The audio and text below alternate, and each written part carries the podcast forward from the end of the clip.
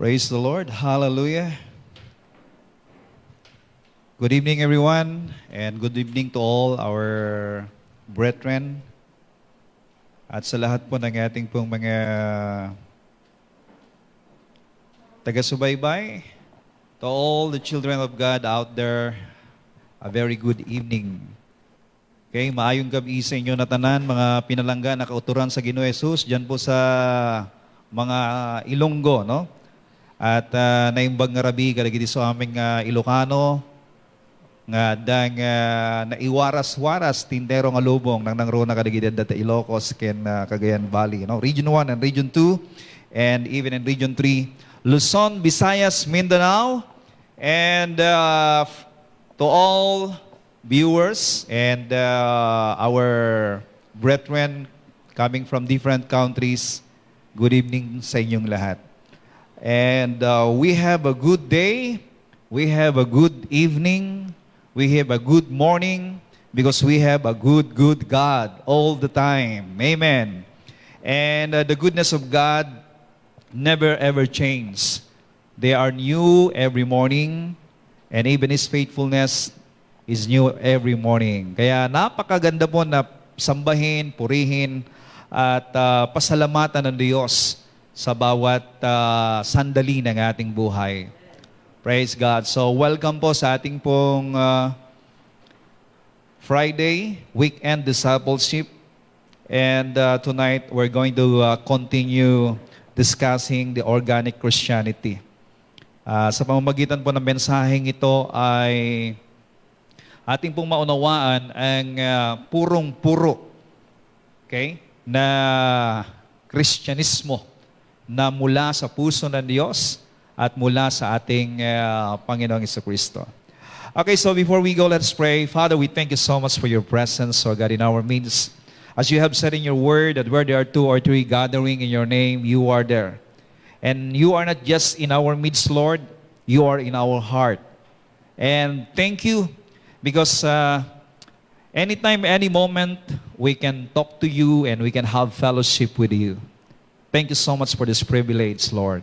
Your presence is more than enough riches. Your presence is more than enough power.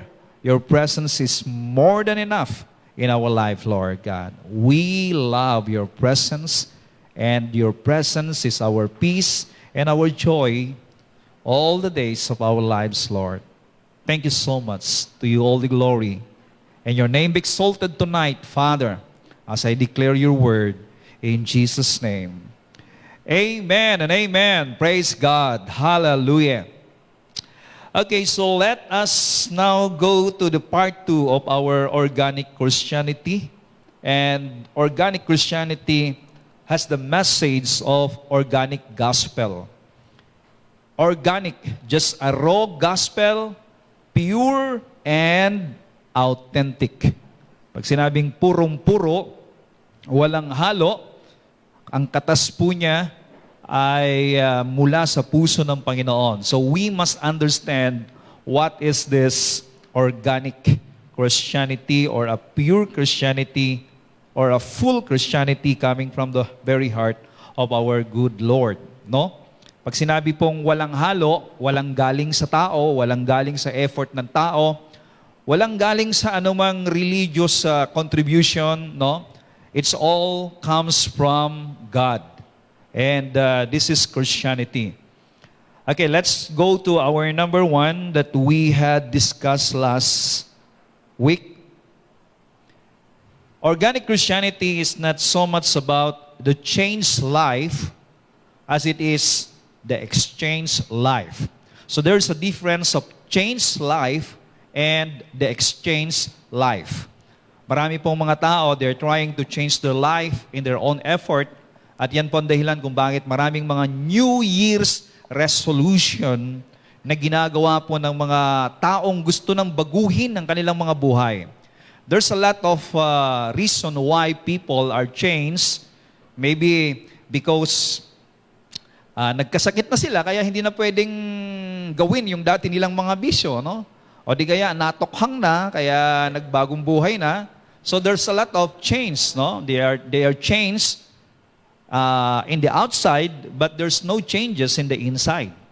And many religious people and even uh, those believe in proverbs like uh, the Chinese proverbs or even some religious proverbs, no? Pinapaniwalaan nila at maging sa positibong pananaw, no? Having a positive mind. It doesn't mean that you have a positive mind, then you have a transformed life or life pleasing in the sight of God. Okay? Kahit gaano ka kabuti, gaano karami ang mga kabutihang nagagawa mo, nagbago ka mula sa dati mong ginagawang kasamaan, dati kang ah, palamura, ngayon ay nag-behave ka na kasi nga, na-inlove ka na kay sister, na-inlove ka na kay brother, nagbago ka na. Okay? So, there's no connection in your ah, relationship with God So, wala po itong totoong pagbabago in the inside, no? At maraming nag-try naman na magbago ah, tuwing New Year, no? Maybe mga two years or two years, two days, no? They make a New Year's resolution. Again, pag sinabing re means to repeat. Okay? Re, parang repeat. Try it again. Do it again. So they make again a solution to transform or change themselves. But as I have said, there's only one solution for you to be transformed and for you to have a new life, and that is our Lord Jesus Christ. Sapagkat ang Panginoong Kristo ang siyang tunay na solusyon ng buhay. Amen. Praise God. So, change life, okay, sounds good. But if there's no changes in the inside, still, God looks at you a sinner. Okay, now what is the difference of this? Change comes from the outside, and exchange come from the inside out. So ang gusto po ng Diyos, ang tunay po na Kristyanismo ay yung pong nagbago in the inside. Because again, God is not looking at you in the outside. He is always dealing with you in the inside, in your inner being, in your spirit, because God is spirit. So ang pinakamahalaga po sa Diyos ay kung sino ka in the spirit, at yan po ang napakahalaga na dapat nating maintindihan upang nang sa ganon, if we gonna align our thinking of who we are in the inside of us, then we can live it out, the real us, the exchange life, the real nature that we have nung tayo ay tumanggap sa ating Panginoong Heso Kristo. Kaya nga po, an exchange life, you're no longer trying to change, you are a new man. You have a new nature. You are not trying to have a new nature. You're not doing good to have a new nature. Kasi kapag ka gumagawa ka para maging o para magkaroon, ibig sabihin, you are doing it in your own effort at ibig sabihin, wala ka pa nun. Okay? You are trying to get it by your effort. So, there's a lot of change na procedure na ginagawa ng tao, napakaraming motivation na naririnig natin for them to change, but there's no real change of a person without the transformation in the inside or without the taking away of your sinful nature. Praise God. So, yan po yung sinasabi po ni Pablo in Galatians chapter 2 verse 20, I am crucified with Christ. Nevertheless, nevertheless I live. Yet not I, but Christ live in me. So si Kristo na pong nabubuhay kay ah, Pablo at yung pong luma niyang pagkatao, yung makasalanang pagkatao, yung dati niyang buhay ay naipako na doon sa cross ng Kalbaryo. Okay? At nung tinanggap niya ang Panginoon, tinanggap niya rin ang bagong buhay. Kaya you must know yet you have an exchange life. And that life that you have now in your life as a Christian is no longer your life. It's no longer your old life. It is the life of Christ in you. Amen. Kaya we are the ambassador, we are representing Jesus, we are representing God here on earth. And that is Christianity. not trying to be good, not trying to be changed, not doing something to be changed, but you believe that you have an exchanged life and that life is the life of Christ in you. Amen. So you can type, I have a new life. I have an exchanged life. I have the life of Christ in me. Praise God. So, depende po dun sa tatlong yun kung ano po yung gusto nyong i-type dyan. Ano? And that is a declaration. We're not declaring to happen. We are declaring because it was happened and that is now the reality of our being. Number two, organic Christianity is not as much as living for God, but as living through Him. So there is a difference of living for God and living through Him. Living for Him accentuates our efforts, while living through Him is a divine surrender to His power to move to and through our lives. So ibig sabihin po nito, napakalinaw, no?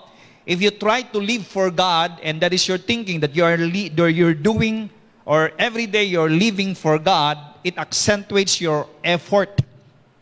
Nakasentro ka doon sa effort mo, doon sa gagawin mo, doon sa lakas mo, doon sa abilidad mo. Pero if you're living through Him, meaning it is God and you are allowing the Holy Spirit to drive you, you're allowing the Holy Spirit every day of your life to be a captain, siya ang hahawak ng manibela ng buhay mo. So wherever you go, whatever you do, it is the Holy Spirit living through you and that Holy Spirit is the present presence of Jesus Christ in your life. It is God living through you. Ikaw lang ang naging kasangkapan ng Diyos na nabubuhay dito sa lupa. Ibig sabihin po noon, you have a total surrender to His power to move to and through your life. Hallelujah. Ay nga po, ang focus ng mga nasa biyaya is not about the change or trying to change your life. It's not about you're trying to be good. That's not our focus. Our focus is in the heart of God, in the Holy Spirit, in His love for us every day of our lives. And we are always have that fellowship and communication with the Lord and saying, Lord, you now driving my life and thank you that you are the one to hold on my life. I surrender everything to you and everything I do, hallelujah, will glorify the Lord because it is the Holy Spirit now living through me. Amen? So that's our life. Praise God. And that is Christianity. It's not your effort. It is just opening your heart to the Lord fellowshipping with Him, allowing Him to move through you. So, ang organic Christianity po ay meron siyang puso na laging kinakausap ang Panginoon in His mind. Alam niyo, isa po sa aking nakasa, nakasanayan, mula po nung na-encounter ko ang biyaya ng Panginoon. And uh, this grace that is always in my heart, in my mind, I am under the power of the Holy Spirit because the Holy Spirit, once you have fellowship, intimate relationship experience with the Holy Spirit, ang ipapaluwanag, ipapaunawa sa iyo ng banal na Espiritu ay ang biyaya ng Panginoon. So even I am sitting down, minsan nakahiga ako, nakapikit ako, but my mind is meditating about the goodness of the Lord, about the grace of God. At ito po nang naintindihan ko, no? As I meditate on going deep in meditating. Pag sinabing med- meditation, meditating, no? Meditation means you're thinking of. And also, nilalaro mo siya sa isipan mo at nakikipag-usap ang spirit mo, ang puso mo sa banal na espiritu. At ito po yung napansin ko. The more that you are focused on the Holy Spirit, thinking about this grace of God, It is the joy of the Holy Spirit to reveal unto us the deep things of God, more understanding about this grace. At ito po naunawaan ko. Hindi mo maintindihan ang tunay na pag-ibig ng Diyos kung hindi mo naintindihan ang biyaya ng Diyos. Hindi mo rin maintindihan ang sakripisyong ginawa ni Kristo dun sa cross kapag hindi mo maintindihan ang biyaya ng Diyos. At hindi mo rin maintindihan ang katotohanan kapag hindi mo maintindihan ang biyaya ng Diyos. Because grace and truth goes together. They are not separated. Where the grace of God is, there is the truth of God. And where the grace of God and where the truth of God, there is our Lord Jesus Christ. You cannot separate Jesus and grace because grace is Jesus. In Jesus is grace. And where Jesus Christ is, there is the truth. You cannot, you cannot produce truth by your action or by your efforts. Truth is in Christ. Kaya nga kapag ikaw ay na kay Kristo, ikaw ay naging totoo. You're not trying to prove yourself as true person. Sabagat marami pong makikita na pagkukulang pagkakamali sa atin, but once you are in Christ, glory to God, you are enclothed with truth, with grace, with love. Hallelujah. You have a transformed life. And if you allow the Lord now, okay, your mind and your thinking is always tuning into Him, dito po magsisimula that a person is living through Him. Meaning, it is the Lord living through you. So that is organic Christianity. A total surrender to the Holy Spirit. You are always asking God. Pag sinabing you have a total surrender, or you are living through Him, you are always thinking of Him and you are always have that communication with Him. Lagi mo siyang kinakausap. Minsan nga kahit kumakain ka. Minsan kinakausap ako ng misis ko, hindi ko naintindihan yung sinasabi niya kasi I am talking with uh, the Holy Spirit. Sometimes magkaharap kami. Ang dami niyang sinasabi. Sabi ko, ano yon? Kasi nga, ang nasa isip ko ay yung mga pangako, yung pong communication namin ng Lord. Amen? Lalong-lalo na kapag ang pinag-uusapan namin ay yung bayarin, yung pera, sabi ko, I'm tuning in my heart to the Lord. Yung problema sa tao, yung problema sa miyembro, yung problema sa yung problema sa sa, sa sa sa bayarin or whatever. Wow, it's so good to tune in your heart and your mind to the Lord.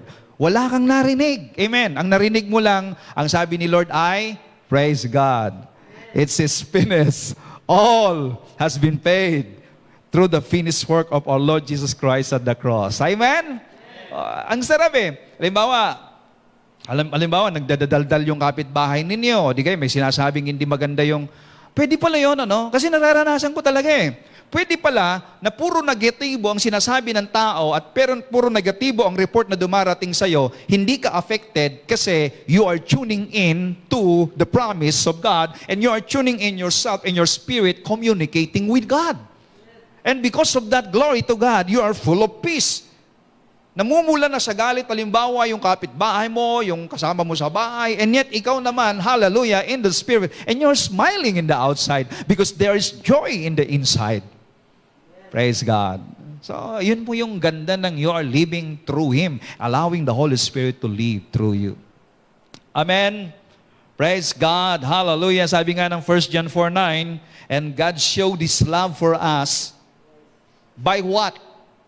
Alam nyo, ang pag-ibig ay merong laging ipinapakita. At ito, nung minahal tayo ng Diyos, meron siyang ipinakita. He showed His love for us by sending His only Son. Why His only Son? Because the only Son of God, Jesus Christ, is the most precious one. The apple of God's eyes, the very important in heaven. Walang ibang pinakamahalaga. Maraming nilikha ang Diyos. Nandiyan ang bituin, nandiyan ang bundok, nandiyan ang mga ginto, everything, yung mga mamahalin sa mata ng tao. Pero in the sight of God, walang ibang pinakamaganda. There are angels out there, but in the sight of God, walang pinaka-precious, walang pinakamahalaga, walang pinakamaganda, kundi ang kanyang anak. At yung anak niyang pinakamamahal niya, pinakamahalaga sa lahat, yon ay ibinigay niya sa iyo upang ipakita na ganun kanya kamahal. Wow! Glory!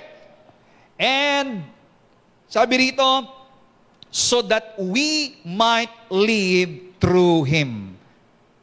Ibinigay niya ang kanyang bugtong na anak so that we might live through Him para yung hindi natin kayang gawin, siya ang gumawa.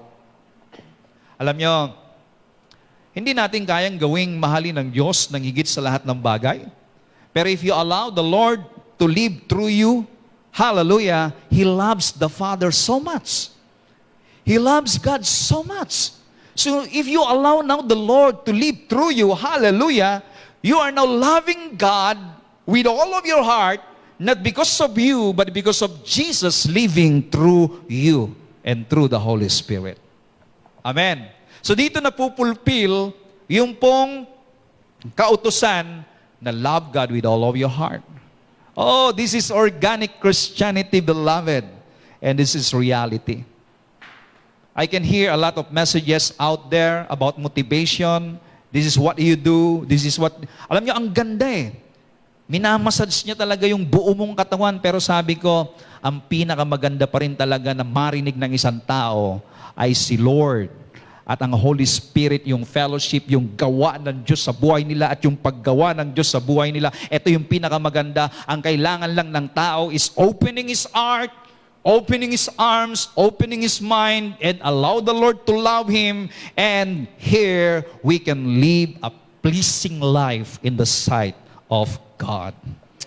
Praise God. Now let's go to number three.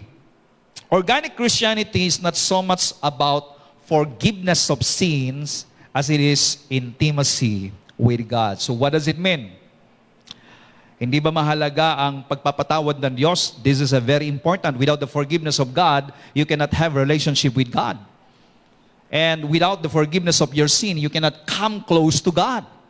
Pero alam niyo ba, pinatawad tayo ng Panginoon at hindi lamang tayo pinatawad, tinanggal niya ang lahat ng ating mga kasalanan for a purpose.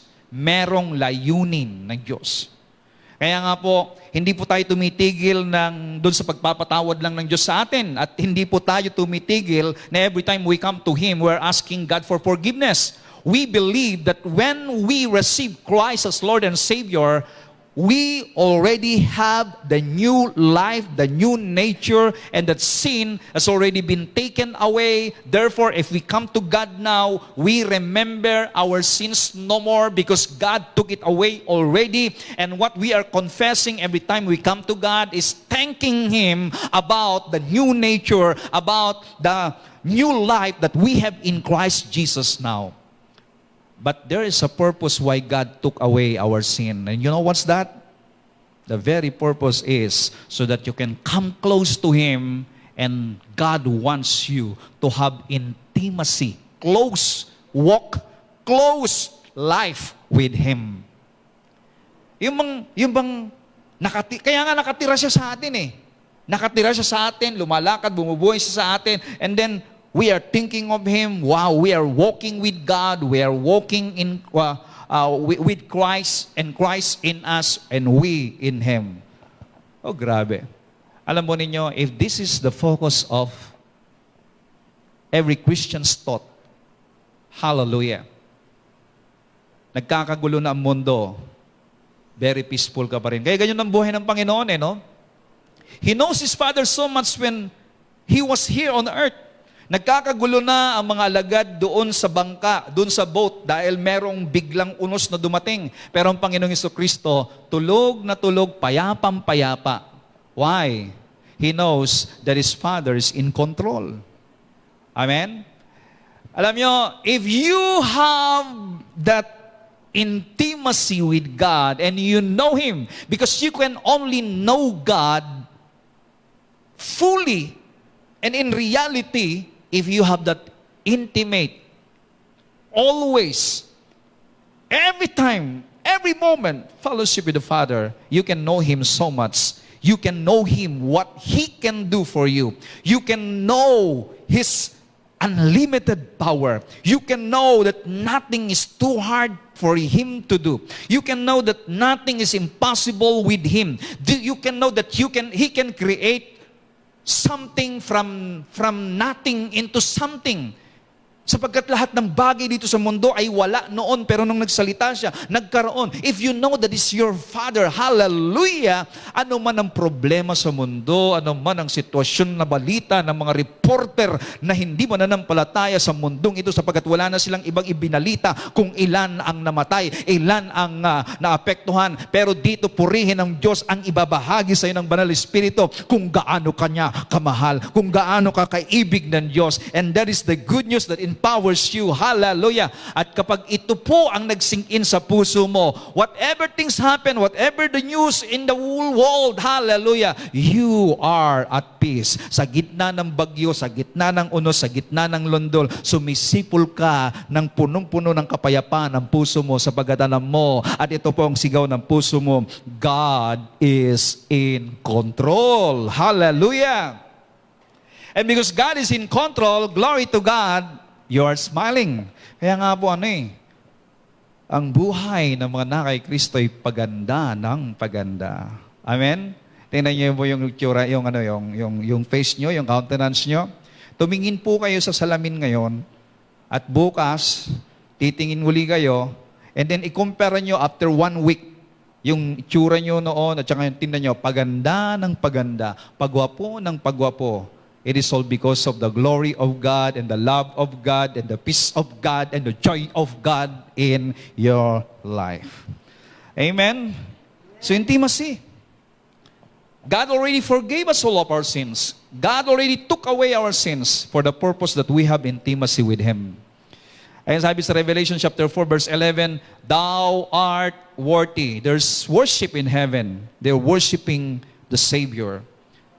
Thou art worthy, O Lord, to receive glory and honor and power, for Thou hast created all things. Kasama po tayo doon. And they, for Thy pleasure, and for Thy pleasure, they are and were created. So all God's creation were created for the pleasure of God. At eto po, you and I is not just created. Alam mo, I am not created by God anymore. I am born of God.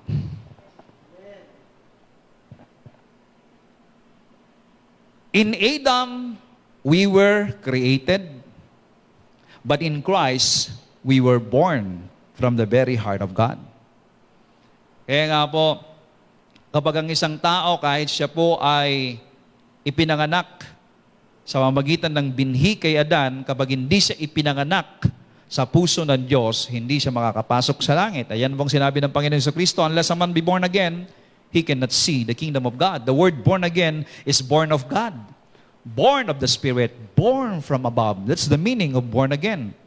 And for you to be born again, you must be in one with the only begotten Son of God, and that is our Lord Jesus Christ. Once you are in Christ, you are born of God, and now you have the new nature, the nature of God, and you are now belong to the family of God. Our sins has been taken away for God's pleasure. So that is the reason why God took away our sin. Ang sabi na Isaiah 43 verse 25, I, I am the one who wipes away all, not some, not few, not almost all, but all. Okay? Walang itinira kahit konti, kahit gapatak na kasalanan. God took away all our sins. And this was happened, this was fulfilled, this prophecy was fulfilled when Christ was crucified at the cross of Calvary. All your sins has been taken away. And the Lord says, I do this to please myself. In other words, God did this for His pleasure. God did this for His own sake and not for your sake. For, for His sake, I will not remember your sins. I will blot your sins. I am not thinking of your sin anymore. Yun pong sabi po ng iba't ibang version po ng Bible. If you're gonna look on to the different version of this uh, text of the Bible. Ang sarap pong magbasa ng iba-ibang mga version, eh, no? Meron silang kanya-kanyang pagpapahayag. Sabi ko, dito pa lang, grabe, mensahe na. Eh pag ako po ay nagme-meditate ng salita ng Diyos, binabasa ko po sa iba't iba pong mga version ng Bible, grabe. Pero I always go back into the my favorite version, which is the New King James Version or the King James Version of the Bible. At tumitingin ako dun sa mga paraphrase part of the Bible. Grabe, ang linaw. Dun pa lang, grabe, nangungusap na ang Diyos sa'yo. Oh, I tell you, it is God's pleasure to take away our sin because He want you and me to come close to Him. Because that is the purpose why God took away our sin. Para tayo po'y magkaroon ng intimacy sa Kanya. Hallelujah. Intimacy with God is the main goal of eternal life. Ang sabi po dito sa John chapter 17 verse 3, the prayer of our Lord Jesus Christ, and this is life eternal, that they might know you, know you, the only true God and Jesus Christ whom you have sent. The term know used here means to know experientially or intimately. Knowing is not just knowing is biodata, but you have acquainted or you are acquainted or you are you are involved, you are in close, you are in relationship. Yan po yung knowing doon na sa Greek word po ay ginosko. And the ginosko word means to learn to know, come to know, get a knowledge of perceive, feel, okay? Hindi mo lamang siya nalaman sa iyong kaisipan, but you feel it in your heart, knowing it in your heart, praise God. Alam nyo, pwede kasi, halimbawa, mga kabataan, ano, okay, hi, hello, they know each other, I know his name, I know her name, siya po ay porchir, siya po ang aming presidente, siya po ang aming SBO president. So that is knowing na ibang bah- ibang bahagi ng ah, knowing. But the knowing ginosko means you have relationship. You know him heart to heart. You feel him. Okay? You have acquainted with. Kasa- kasama mo siya. So this relationship, ibig sabihin, knowing here is relationship. So sabi ng Panginoong Kristo in John 17, verse 3 is, This is eternal life, that they might know you, that they may go with you, they may live with you, they may walk with you, they may lie, you know, ha- have acquainted with you, they may experience you, they may feel you. That is eternal life. Kaya pala tinanggal ng Diyos ang ating kasalanan sa pamamagitan po ng kamatayan ng Panginoong Kristo dun sa krus ng Kalbaryo upang tayo po'y makalapit sa Kanya at magkaroon ng intimacy. And that intimacy, life with God, that is the meaning of eternal life. That's why you can now experience eternal life here on earth because you already have a walk intimately with God. Hallelujah. Ay, ang eternal life, eh, hindi po yung pagdating mo sa langit, saka mo lang mararanasan po ang eternal life. Once you receive Christ, you have no relationship with God, you can now experience eternal life here on earth. And you have eternal life because the life and the source of life is in you, and that is our Lord Jesus Christ. And because you have now that eternal life, Christ in you, the hope of glory, you can also experience eternal life if you have intimate walk with Christ. Every day. At yan po ang dahilan kung bakit God loves to spend time with you. God loves to talk to you. Ano man ang ginagawa mo. Pero, ang ganda na you, you set a time to sit, to keep silent, to keep quiet in God's presence, hearing Him, feeling Him, experiencing Him. So that is ginosko. Another word is Jewish idiom for sexual intercourse between a man and a woman. To become acquainted with or to know. So that is ginosko. Ito, ah, tingnan natin. When Adam knew Eve, his wife, she conceived and bore Cain. In Genesis chapter 4 verse 1, ang sabi po rito, and, and Adam knew Eve, his wife, and she conceived and bare Cain. So, si Adan at saka si Eva, okay, magkakilala naman talaga, pero meron pong salita, when he, when Adam knew, ibig sabihin yung knew doon, sa Greek, ay sa Hebrew po ay yada. Kasi po, ang Bible sa, sa lumang tipan, sinulat sa Hebreo. Pag sa bagong tipan naman ay Griego. Kaya Greek kapag ka New Testament.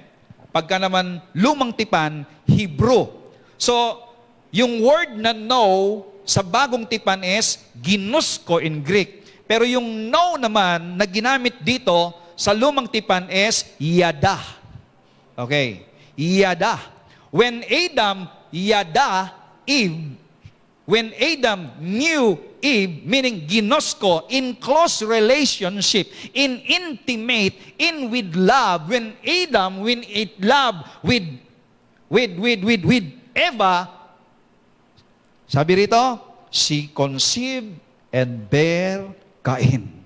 Wow. So yun po yung intimacy ni Adam and Eve. Yung yada. Yada. Kaya pala, when you worship God, you yada the Lord. Yada. One, one meaning of worship is yada. Hello?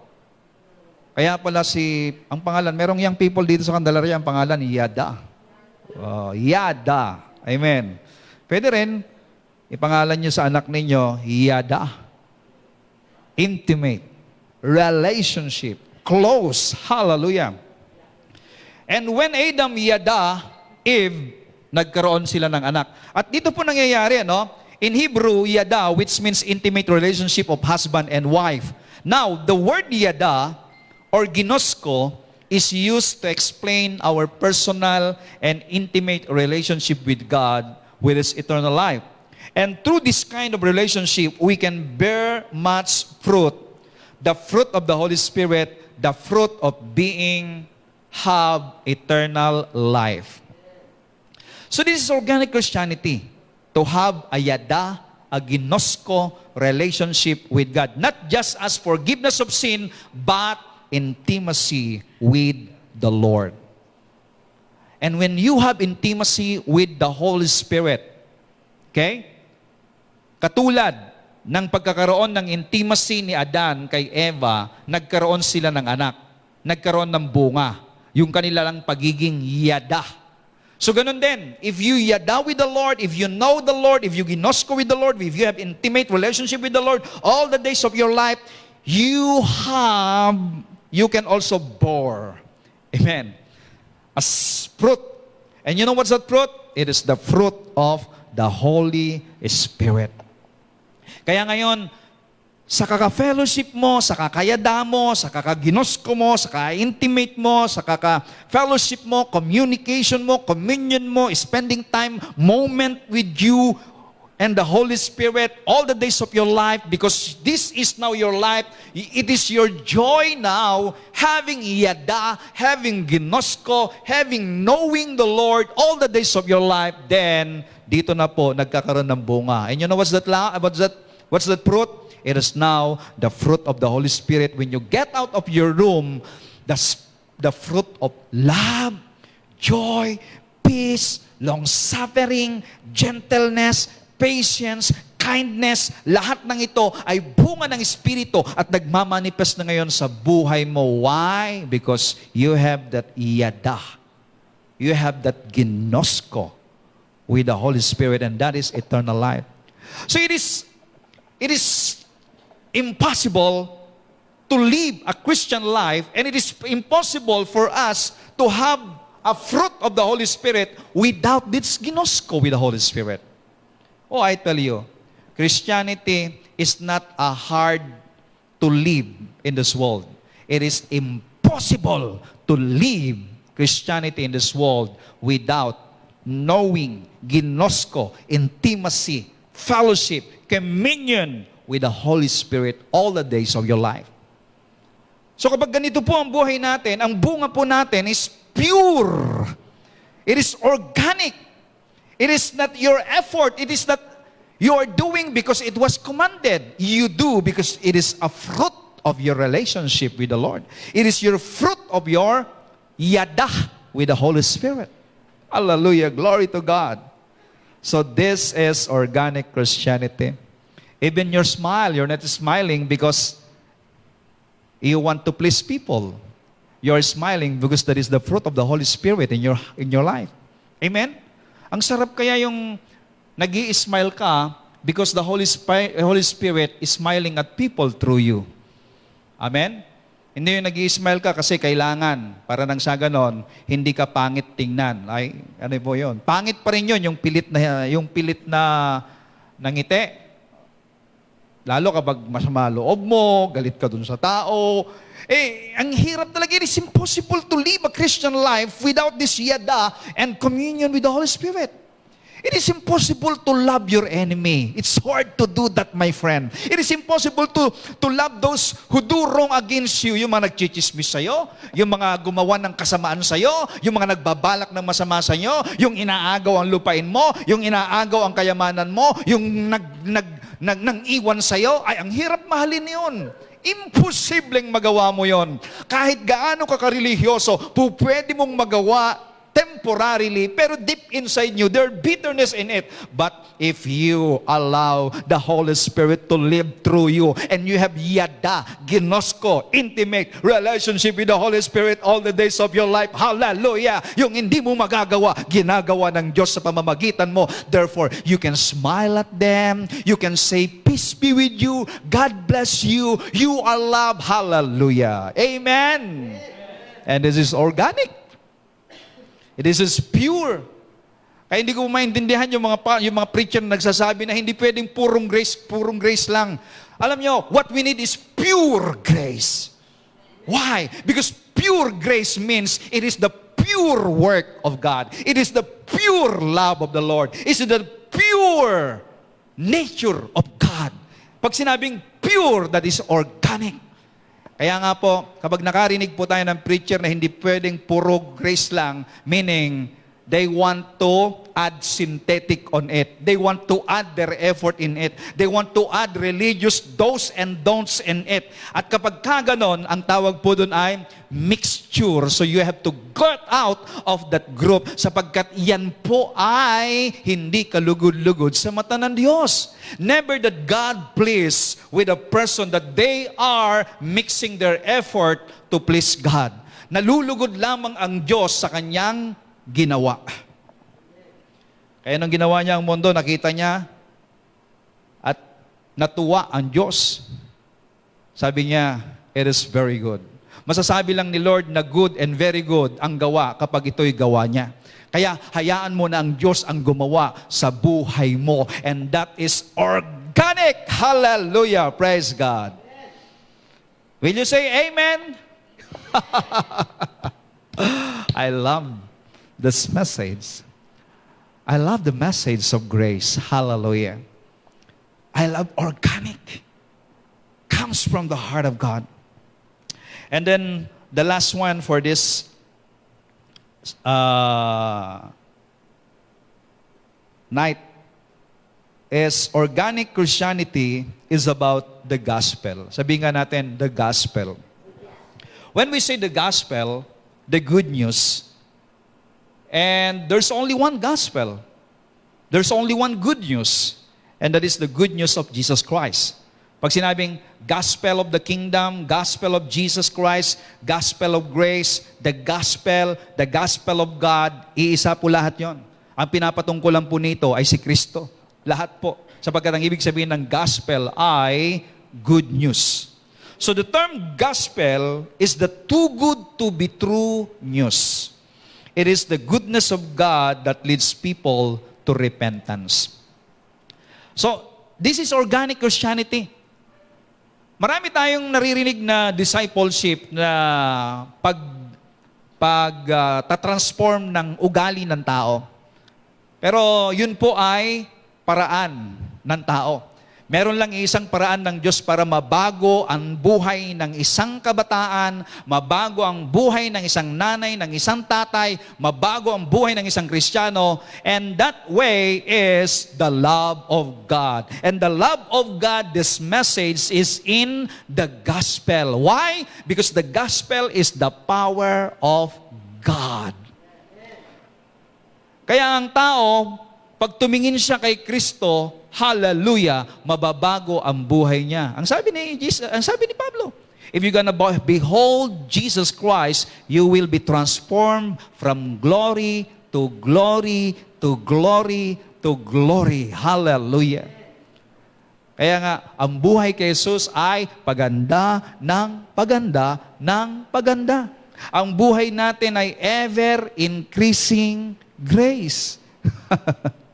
Hallelujah. So the gospel proclaims that in union with Christ, you are loved. The gospel proclaims that in your union with Christ, you are forgiven. The gospel of grace proclaims that in union with Christ, you are saved, you are accepted, maging sino ka man at sino ka man ng bayan, sino ka ka man ng mga kamag-anak mo dahil sa dami ng nagawa mong kalokohan at kapangitan. Pero in the sight of God, when you meet grace, when you meet Jesus, when you meet the gospel and hear the gospel, it opens up the arms of God and say, Come, you are accepted. Hallelujah. And because you are accepted, the embrace of God, the love of God, the grace of God will transform you from glory to glory.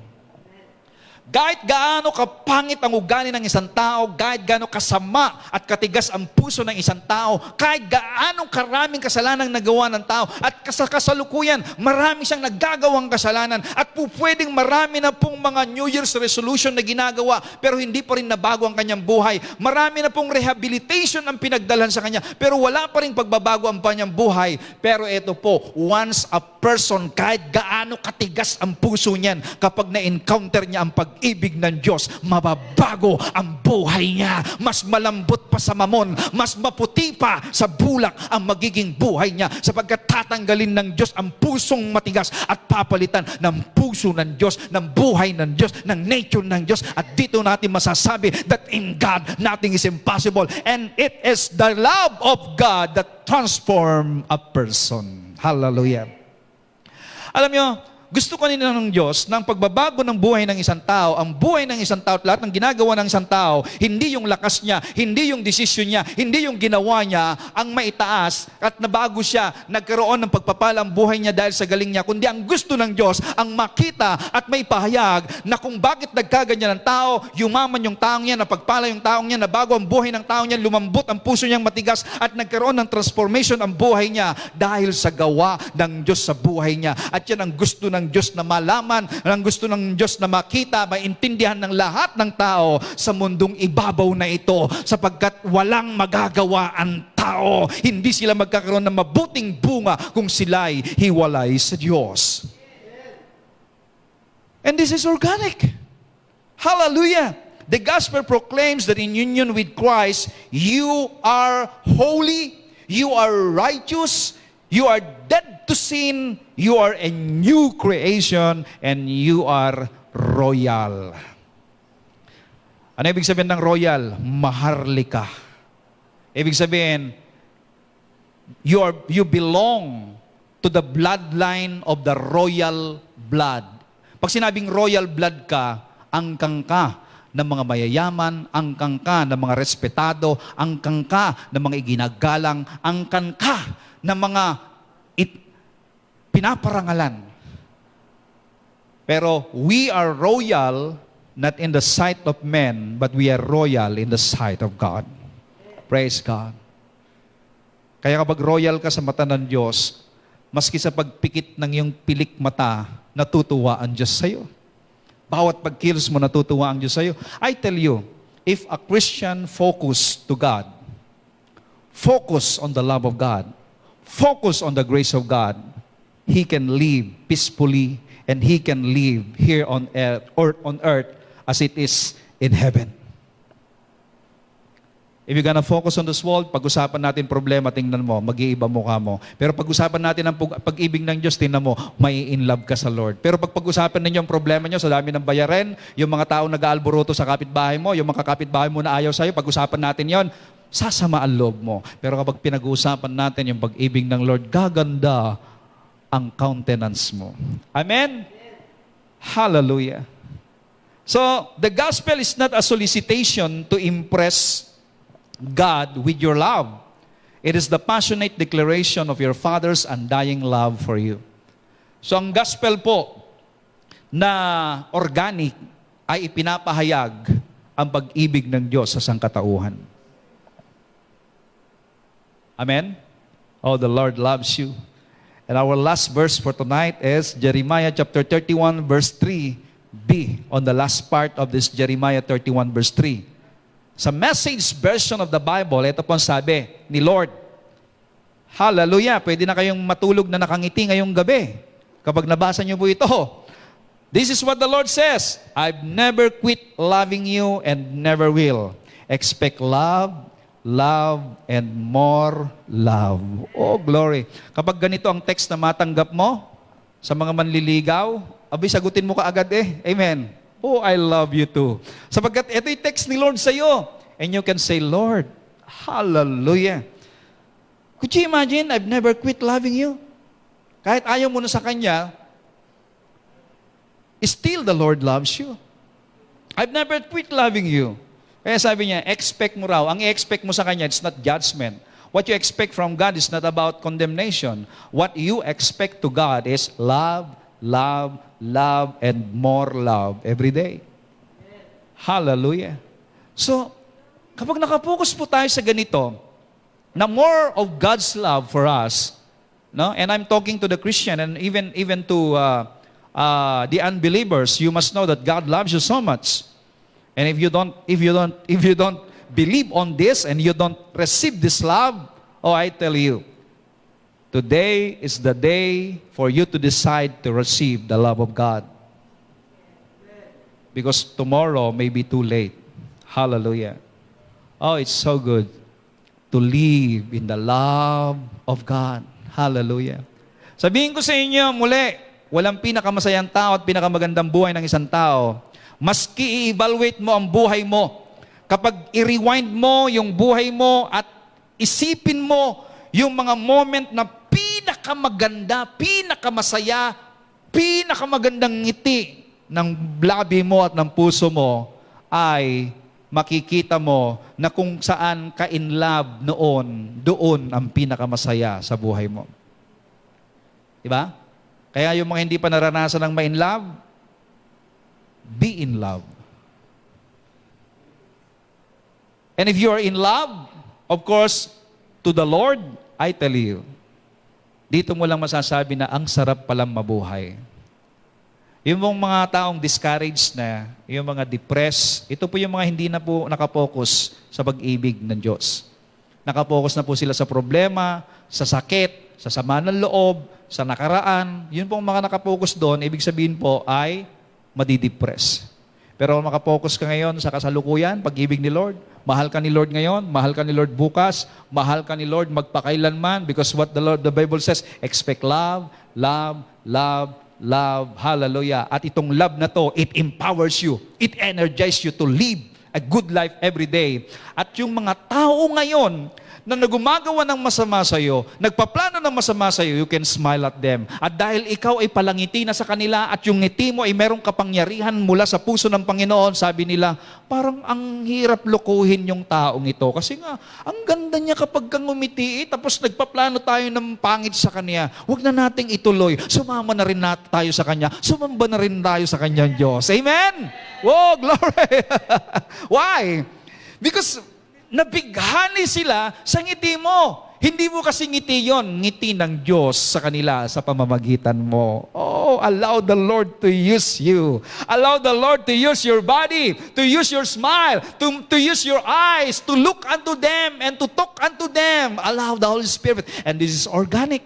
Kapag ito po ang buhay natin, walang halong galing sa iyo, lahat galing sa Diyos. Ibig sabihin, we can win people to Christ even in our smile. Sapagat ang ngiti ng isang tao na pinapangunahan ng Espiritu Santo ay may mensahe ng pag-ibig ng Diyos sa sangkatauhan. Maging sa kanyang mga mata ay nangungusap ang Diyos sa kanila. Maging sa kanilang pagkilos, paggalaw ay nangungusap sang Diyos sa kanila. Kaya hindi mo yun gawa, gawa ng Diyos sa pamamagitan mo. Why? Because you are not living for Him, you are living through Him. You are allowing the Lord to live through you because you have ginosko, you have yada, intimate relationship with the Lord now.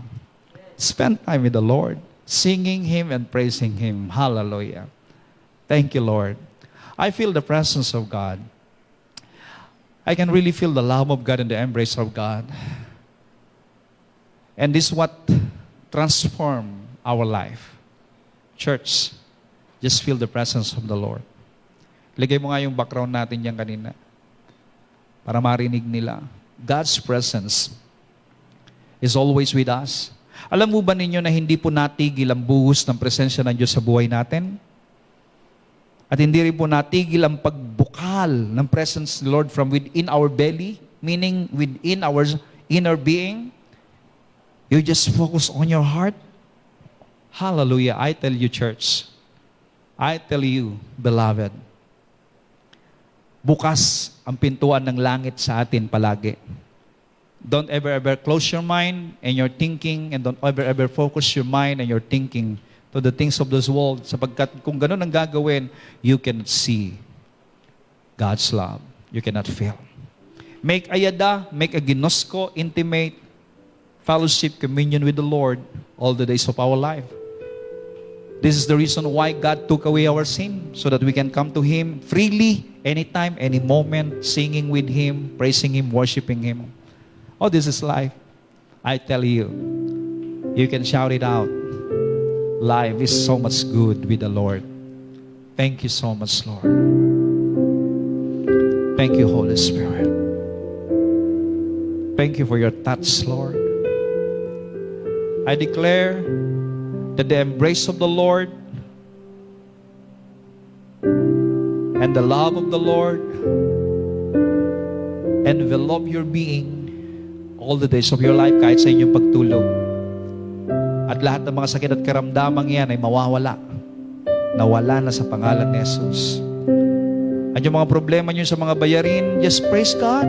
Give thanks to God. Give thanks to the Holy Spirit. And I tell you, your breakthrough is on your way, is on its way coming to you. God can use a lot of people. God can use and make many ways. Just praise God. Minsan wala ka nang maisip kasi kakapro- malalo ka lang mamumroblema sa kaiisip kung saan ka kukuha, kung paano mo susolusyonan ang problema mo. Just praise God. And as you praise Him, hallelujah, o pwedeng merong lalapit, ah, gagamitin Lord, o di kaya bibigyan ka ni Lord ng wisdom how to resolve all of those problems. Just praise Him. Lord, I know you are alive and you love me so much and you want me to have a best to have a best peaceful life. This is what you want me to be. You have a very good plan in my life. Just give thanks to Him. Praise God. Lord, thank you. And I bless everyone, Lord.